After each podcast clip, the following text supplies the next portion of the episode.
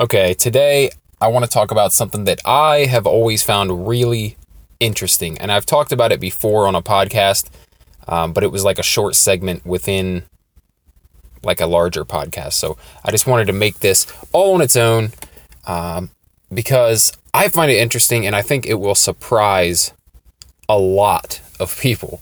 Uh, a lot of people probably don't realize this because our founding fathers were super young. Like, we don't think of them as young guys because we have all these paintings of them that almost always make them appear middle age or older. And it could be because some of the, the paintings were done later in life, you know, 30 years, 40 years after the fact, um, when they had already reached some prominence and we had already become an independent nation. But when they decided to declare independence, when they when they said, "All right, here we go. We're going to do it. We're going to break away from England. We're going to start our own country. We're going to go to war." They were super young. Check this out. I, I pulled up an article here, and I'll just give you a little glimpse into some of the people, some of the more uh, famous names that you'll recognize, and how old they were when they decided let's do this. Let, let, let's become our own country. Um, oh, and another thing, another thing that I find interesting about this is that some people may look at this and be like, "Wow, wow, they were they were really young. They didn't know anything." How, how you know? Some people might criticize it, like, "Oh, these were kids," you know.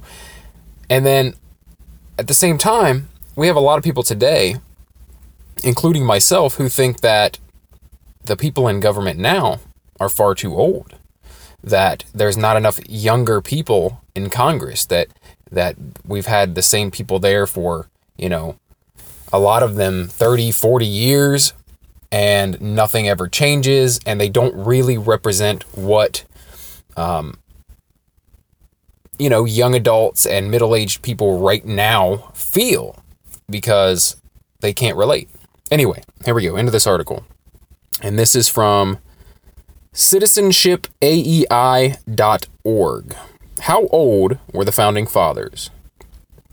While famous paintings of our America's founding fathers typically portray them as middle aged or older, most were actually much younger than we tend to think during the founding of the nation. Uh, Todd Andrlik, in a post for the Journal of American Revolution compiled the ages of the founding fathers on July 4th, 1776, and the results may surprise you. For instance, Benjamin Franklin, who was the oldest of the founding fathers, was already 70 years old. Which I, I didn't even I didn't even think that. Like I, I figured Benjamin Franklin was like 40s, 50s when when the Declaration was signed, you know. But no, he was already 70 years old, which is actually a ripe old age for that time. For 1776, like that's doing pretty well if you're making it to 70. And, you know, building a brand new nation. Tom, or Benjamin Franklin was 70 years old, which was more than twice as old as Thomas Jefferson, who was only 33. Now that's crazy for me to think because I'm 35 and I can't imagine founding a nation two years ago. That came James Madison and John Jay, who would later go on to write the Federalist Papers, were just 21, 25, respectively. A 21 year old signed the Declaration of Independence.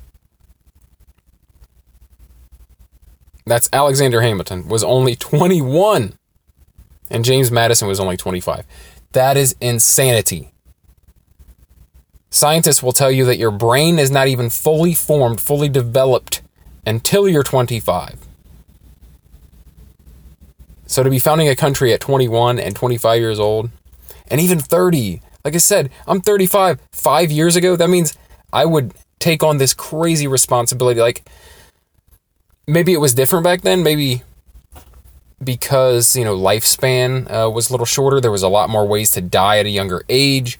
Um, maybe people were more mature at 21, but I, I imagine, and I, don't know if it's like this or not, but like I think to myself, like were the founding fathers like at the Constitutional Convention?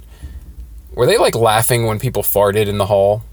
Like, were they like, would someone rip one and then everyone just start busting out laughing? Because you got 20 year olds, a bunch of basically college age kids writing the Declaration of Independence and then later writing the Federalist Papers, um, drafting the Constitution. So this is insane. Uh, let's see here. Marquis de Lafayette, the French citizen who became one of Washington's most trusted generals during the war, was 18 years old when the Declaration was signed. 26 years younger than George Washington. So here's a, they just have a list of it. So I'll just go through it real quick. Marquis de Lafayette, 18. Aaron Burr, 20 years old. Alexander Hamilton, 21. James Madison, 25. John Jay, 30.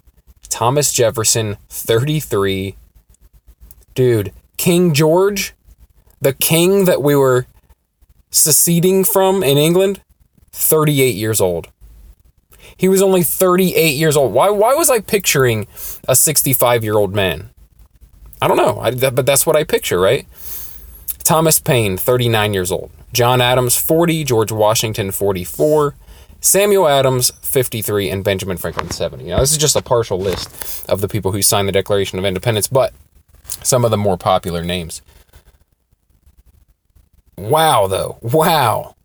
Most of these guys were under 35. More than a handful of them were under 30. And three of them were 21 or under. That's insanity.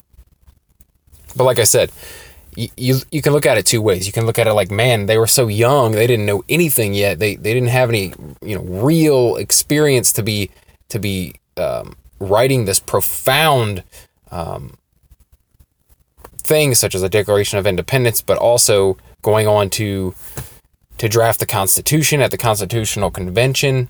Like these were basically kids, man, like college age kids, a lot of them. And I can imagine that, you know, the the older men of the group probably looked at them like that. Like they looked at these 20 year old kids like these kids don't know anything. Like I can imagine arguments ensuing between 53 year old Samuel Adams, 44 uh, George Washington, and then the young bucks, James Madison, uh, Alexander Hamilton, Aaron Burr. Like I can imagine them being like, "Well, these these old fogies, they're, they're too old, they don't know," and then the old people being like, "These young kids don't know anything." Um, but they worked it out. They worked it out. That says something. And and there's something to be said too for the fact that maybe that's what we need. Maybe that's what we need, man. Like now, maybe we need young people. We need a lot more young people um, to represent us, you know? Back then, half of them were under 35. More than half of them were under 35, making major decisions on behalf of people. In the name of the people. And maybe that's what we need. We need we need some young bucks in there again. I, I mean, I personally think so. I think term limits are a good idea. I don't think people should be able to spend like these long 20, 30 year careers in Congress. I don't think you should be able to be reelected 10, 11, 12 times. That's there's no way those people can represent what the people that aren't wrapped up in government for 40 years actually want out of life, actually want out of their government. There's no way they can represent that because they haven't lived that. They're they're not men or women of the people anymore. You know, they're a whole different class of people. They're politicians.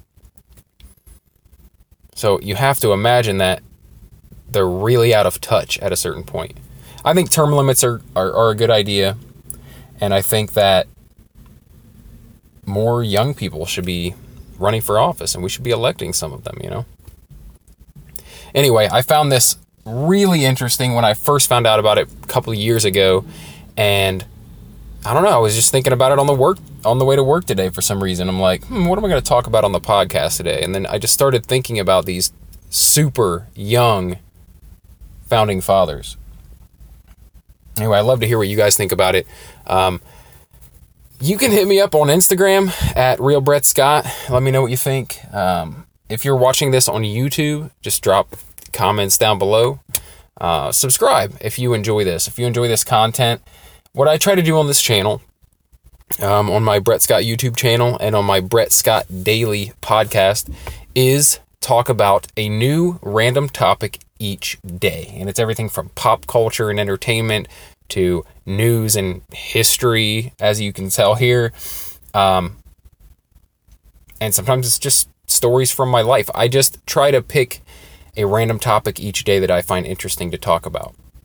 Something that I think that uh, people could either benefit from or be entertained by. So if you're into that sort of thing, please subscribe to the podcast, Brett Scott Daily. Subscribe to the YouTube channel. Just hit the subscribe button, hit that notification bell so you get my videos when I upload them every day. And um, if you decide to stick around and subscribe, then I will talk to you again tomorrow.